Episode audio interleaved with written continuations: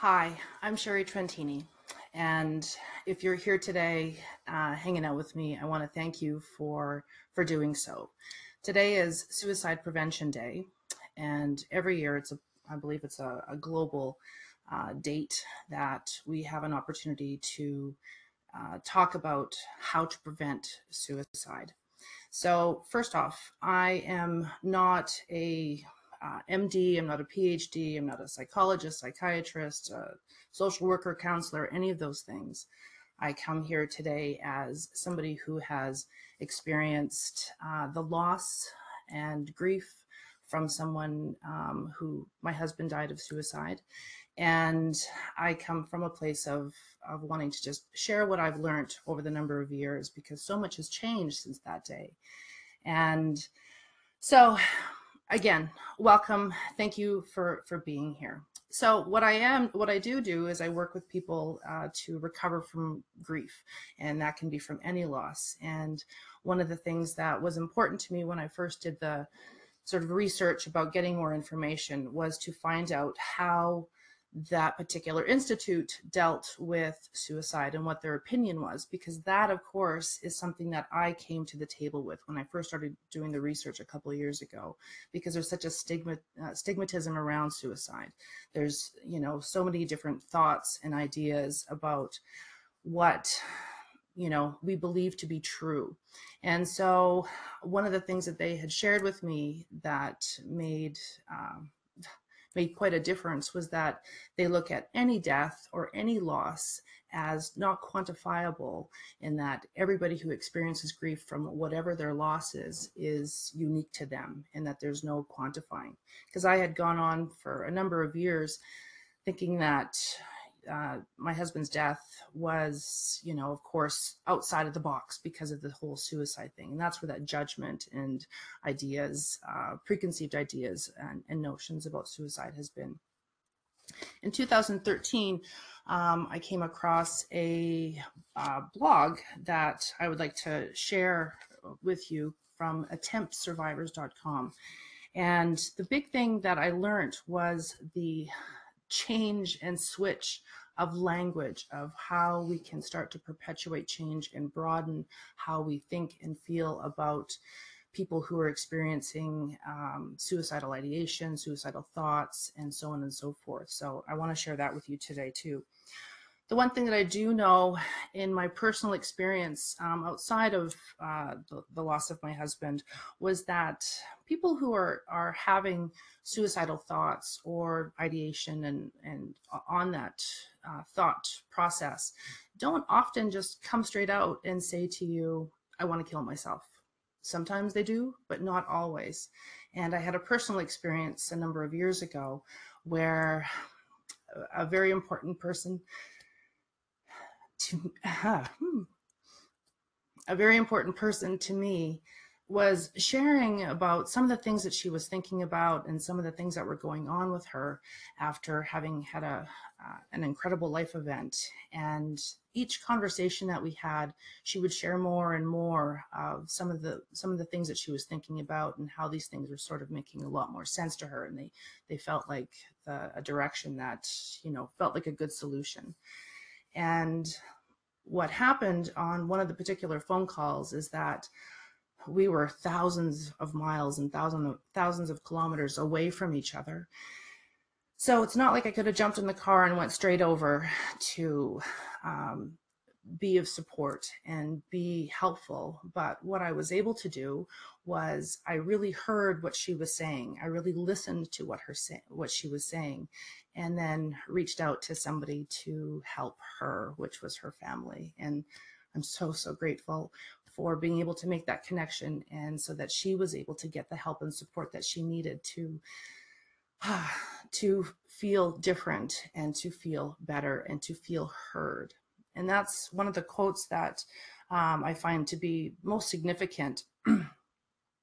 and it's a variation of a Stephen Covey quote that says, The biggest communication problem we have is that we don't listen to understand, but we listen to reply. I didn't have a solution for her. Um, of course, the trains of thought that she was going on, I did not want her to be getting on board. I wanted to get her off of that train. But the difference in that particular situation is that I stopped myself from feeling that I needed to have the solution or that I could have talked her out of it or I could have told her to suck it up and, you know, come on, you know, don't don't be talking like that because that's how she was thinking and feeling.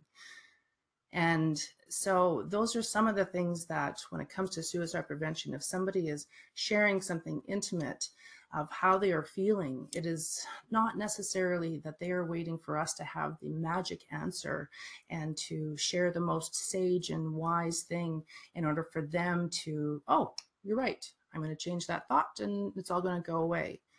The difference is that we need to be more compassionate to what somebody is sharing with us. Then again, not everybody who has suicidal ideation um, and are having these thoughts are, you know, expressing what is going on for them. And you know people can um, keep all of that inside of them. And i shared a quote on my facebook page yesterday that said people can be quiet about their pain that you forget that they are hurting and that can that's a, only a portion of the of the quote but i think it's very very prevalent that we have that opportunity to you know we we don't want to talk about heavy stuff like that. We don't want to because we don't have the solutions we don't have the answers. So when people you know put on the the facade or put on the brave face or whatever you want to call it and stop talking about it we think oh everything's okay it's okay we don't need to to do much but that's maybe when we need to be listening even more listening to what they're not saying and being there to support. Again, they're not turning to us in order to have the, the, the magic answer, but they certainly could use the compassion and empathy in order to help them get the support that they need. I came across a website uh, called speakingofsuicide.com, and it says, and the one thing I wanted to share today was uh, the 10 things not to say to a person the days preceding uh, my husband's death, things were not awesome at our house. And uh, in one conversation, you know, a very heated conversation on the telephone, he had made a, a passing comment um, about harming himself. And uh, I'm very forthcoming about this to my, you know, my kids know I've, I've talked about this with other people. But because it was the first and only time I'd ever heard anything like that because we were having, um, we were in a stressful time and, you know, our communication wasn't exactly ideal. What, how did I receive that? What filter was I using in order to hear that? I thought, he's not going to do anything like that. Like, that's just stupid. Like, why are you talking about that? And, you know, why would you even say that? But, you know, it's in the heat of the moment that when people are saying uh, things that you know, of course, sound like bizarre to us. Like, why would, you know, why would they be thinking that? Why would they be saying that? That's when, you know, we are, our beliefs and our ideas about who that person is, we're maybe making assumptions. And maybe that's the, the time where we need to step back and listen, listen to what we are hearing and um, see, you know, sort of change the, te the texture. Could I have done something more better or different in that situation? absolutely. Um, but I also came with this pre, you know, predisposed, preconceived ideas that what he was saying was just an, you know, an attempt to, uh, you know, do something distract me from what we were going through. The uh, this this article is uh, pretty clear about how, you know, it's not you know these words don't come out specifically often but it's it's that receiving and it's that empathy it's the understanding or not understanding but again not wanting to reply. So they've got some uh, they've got 10 things not to say. The first one is how could you think of suicide? Your life's not that bad. It is my understanding with all the reading that I've done over the years it's not about it's not as easy as to look at all the abundance that we have in the world and all the good things that they have. The overriding thought is that, you know, that this is more of a solution. Um, and again, not a practical solution, but at the same time that it's not that they don't appreciate and see all the things that they have, it's that they are inside on that hamster wheel of, of other thoughts that sort of take them out of that place of appreciation. So they're saying here that um, when we when we say to somebody, well, things can't be that bad, that we are diminishing how they are feeling inside. Another thing that they share on this post is, uh, don't you know that I would be devastated if you killed yourself? How could you think of hurting me like that? Oof.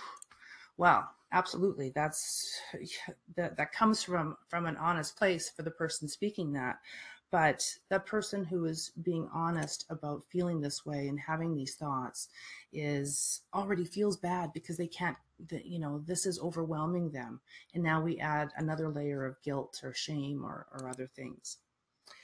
The whole suicide is selfish. I heard that so much um, after he died and uh, that is a really really uh, tough thing because we it's it's selfish in one way that you look at it but how can we make that judgment? How can we you know again place that shame and blame on the person who is overwhelmed with the depressive thoughts or these these um, these feelings? Oh suicide is cowardly. Yeah. Um i heard that and you know what? I also thought that from from you know that's sort of the collective consciousness that it's selfish and it's cowardly um, I I totally disagree with that whole idea. But again, that's imposing something on a person who is sharing very intimately that this is what's going on for them, and now we're telling them they're a coward when they are being so incredibly brave by being open with you right now, or in sharing that this is what's happening for them. So I don't see where we where we've attached cowardice to that, especially for somebody who is coming and you know being open and wanting to be heard. Another one that they have on the list here is you don't mean that. You don't really want to die. Well, as they, I'll continue, it says, often that's set out of anxiety or fear by the listener. And this message is invalidating and again dismissive you know we're presuming that the person you know does mean that they want to die but at the same time it's it's an opportunity for how can we get you the help that you need?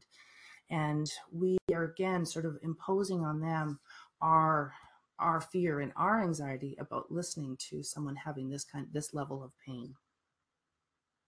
You have so much to live for. Yeah and that kind of statement can be a you know a reminder of all the things that they they do have. But the overriding thing right now is that that is not on top of mind. There are other things that are that are you know taking away from their ability to see all the love and abundance and support that they have surrounding them. Things could be worse. Oof. well um that doesn't inspire a lot of joy and hope, as they say on this post. And I agree. Um, that's a that's a tough thing that we want to compare. You know, well, you know, look at look at this person, look at that person, and you know, things are so much worse for them.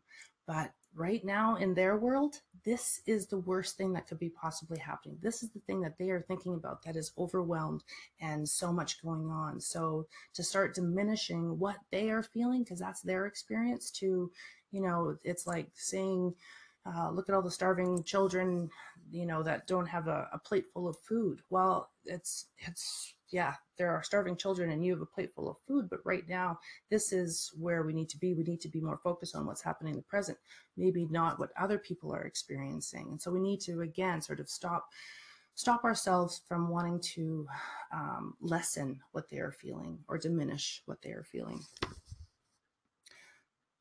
again, another same along, along that same lines that other people have problems worse than you and they don't want to die.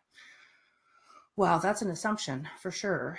And again, a way to take them out of, of honestly and authentically sharing with you where they are at. So that's that's certainly a conversation killer and and something that would turn them away from you uh, from them continuing to be open with you. And suicide is a permanent solution to a temporary problem.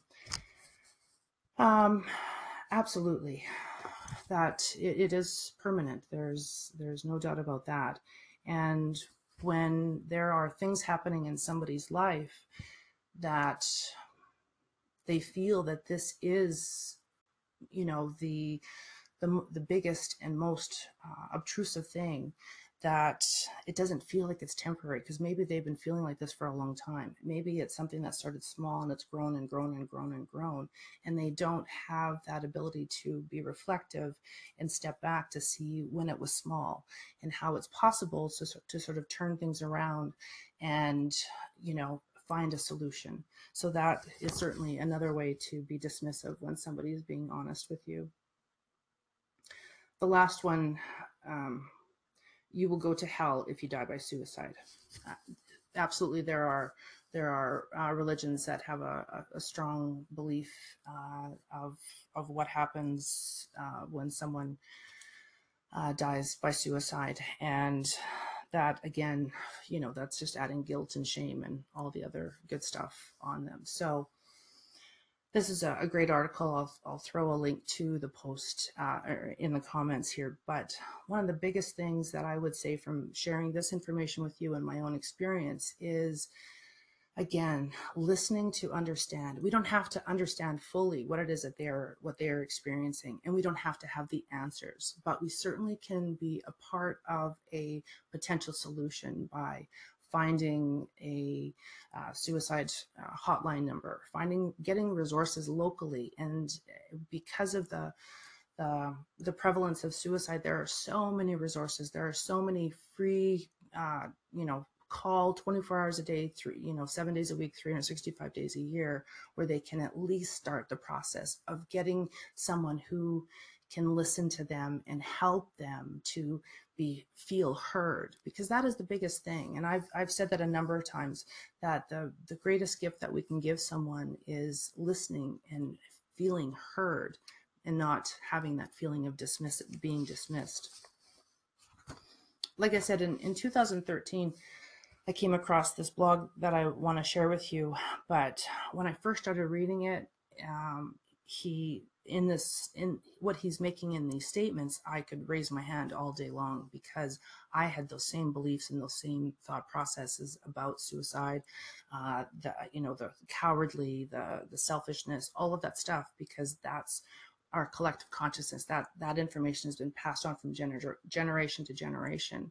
And one of the things that I would also say is that even my kids who are teenagers, 16 and 18, they are growing up in a world that has a much broader understanding and the norm of understanding about mental illness, about anxiety, about depression, about all of the many other moving parts when it comes to mental illness, that they have a much great, much more compassion because they have learned so much more, that they know so much more.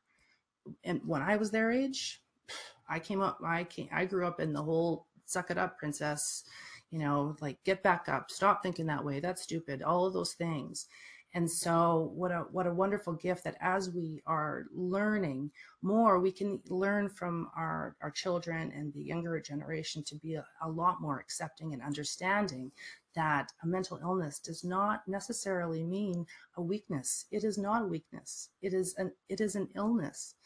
And that is one of the biggest sort of mind shifters because we have come from such a long time of, of, of thinking that people were less than if they were depressive or if they were anxious or things like that.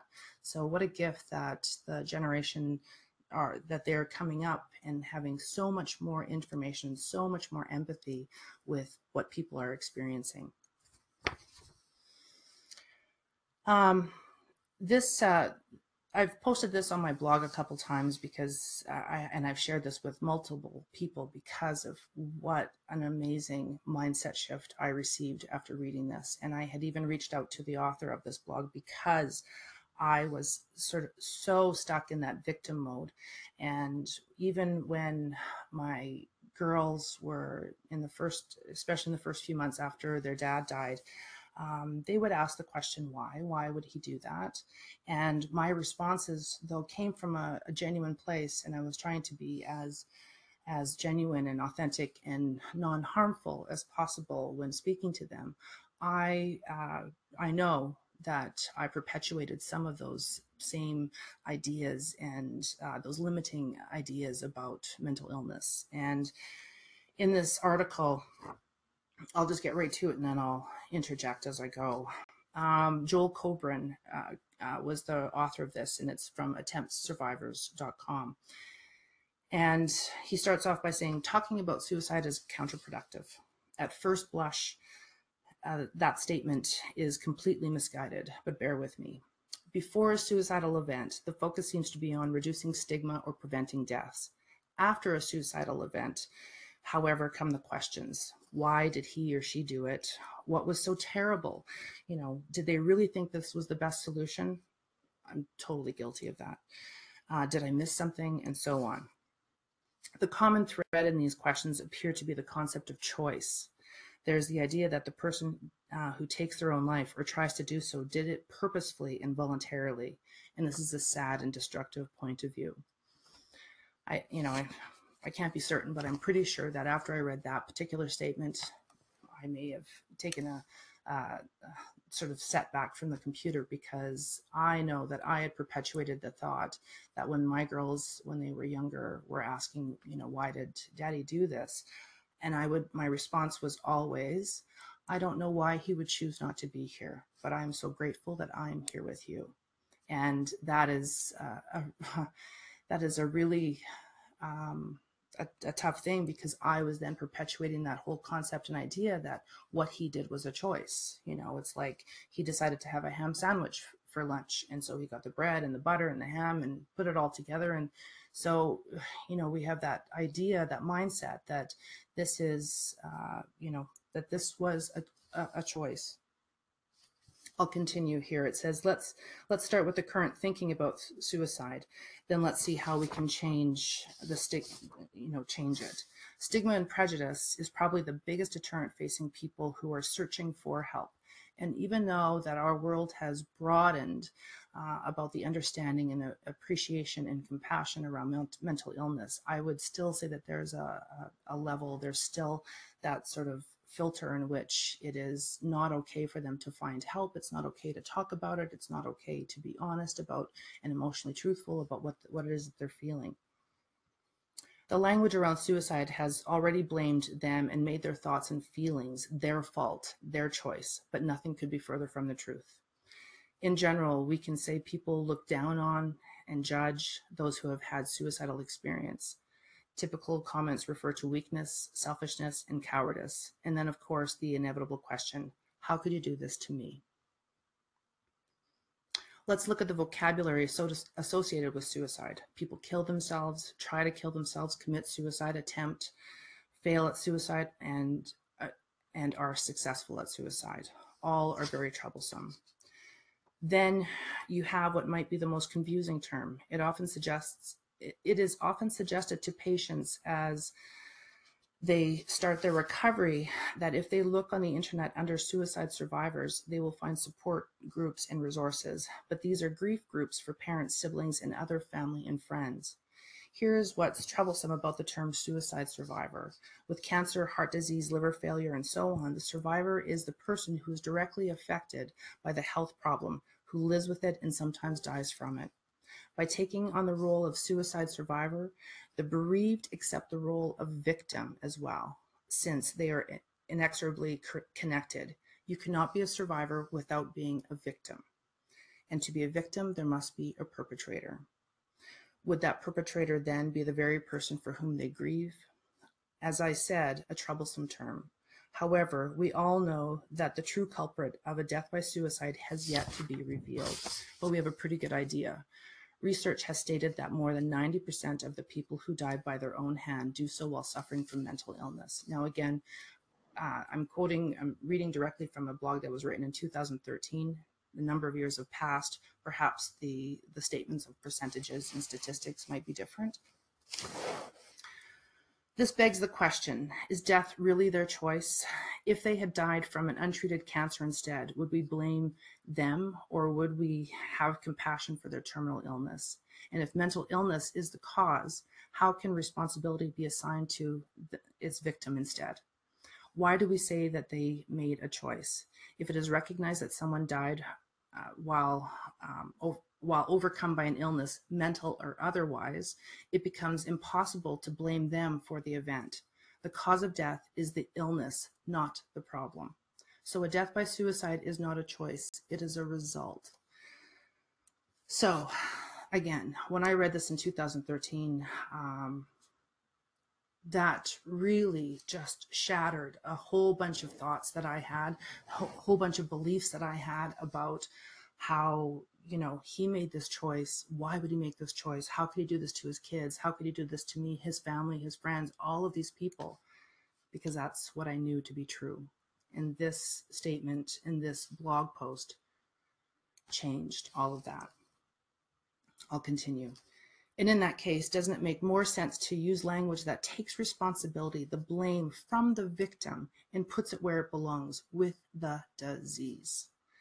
When the term suicide is one day replaced with a less blaming term, such as fatal depressive episode, we have started to recognize the true nature of the event.